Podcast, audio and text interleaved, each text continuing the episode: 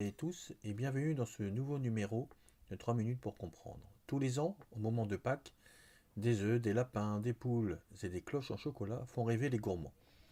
Et quand vient le week-end, la chasse aux œufs en chocolat est officiellement ouverte.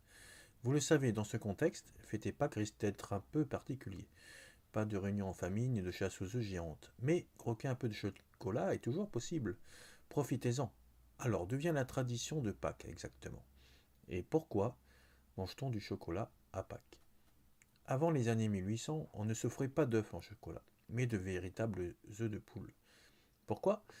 Car l'œuf symbolise l'origine du monde, le renouveau. Selon la légende, il y a 5000 ans, pendant l'Antiquité, les Perses s'offraient des œufs de poule au printemps, symbole de fécondité et de renouveau, pour se porter bonheur et marquer la fin de l'hiver. En Europe, pour les chrétiens, la fête de Pâques commémore la résurrection de Jésus-Christ et à la fin du carême. Cette période de jeûne, autrefois très respectée, interdisait, entre autres aux fidèles, de manger des œufs. À la fin des 40 jours de privation, il s'offrait la production des poules accumulées durant cette période. Et 40 jours, cela en fait des œufs. Au XVe siècle, en Alsace notamment, les personnes appréciaient décorer les œufs de poule, destinés ensuite à être mangés.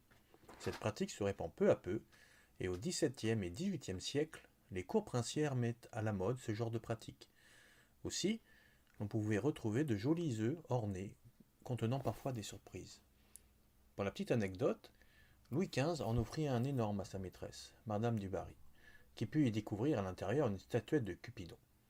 Élisabeth de Contenson, qui a écrit le livre Le chocolat et son histoire en 2010, rapporte que cet art culmine à la cour de Russie au XIXe siècle, avec le célèbre Fabergé un joaillier. Et le chocolat dans tout ça, c'est au milieu du 19e siècle, justement, que l'on commence à voir apparaître les œufs tout en chocolat, notamment grâce au développement des techniques de travail de la pâte de cacao, et surtout grâce à l'apparition et la diversification des moules, qui permettent d'obtenir des formes en chocolat de plus en plus variées. C'est ainsi que, naît l'œuf en chocolat, et plus tard les cloches, les lapins, les fritures. Aujourd'hui, selon les régions, ce sont soit les cloches, soit le lapin de Pâques, qui déposent les œufs un peu partout dans les jardins. Finalement, peu importe qui cache les œufs, l'important c'est de se, se régaler. Voilà, ce numéro est maintenant terminé. Merci à tous de l'avoir écouté. Je vous donne rendez-vous prochainement sur la chaîne pour de nouvelles vidéos et des nouveautés. En attendant, n'hésitez pas à vous abonner pour ne pas louper les prochaines vidéos. Bon courage et à bientôt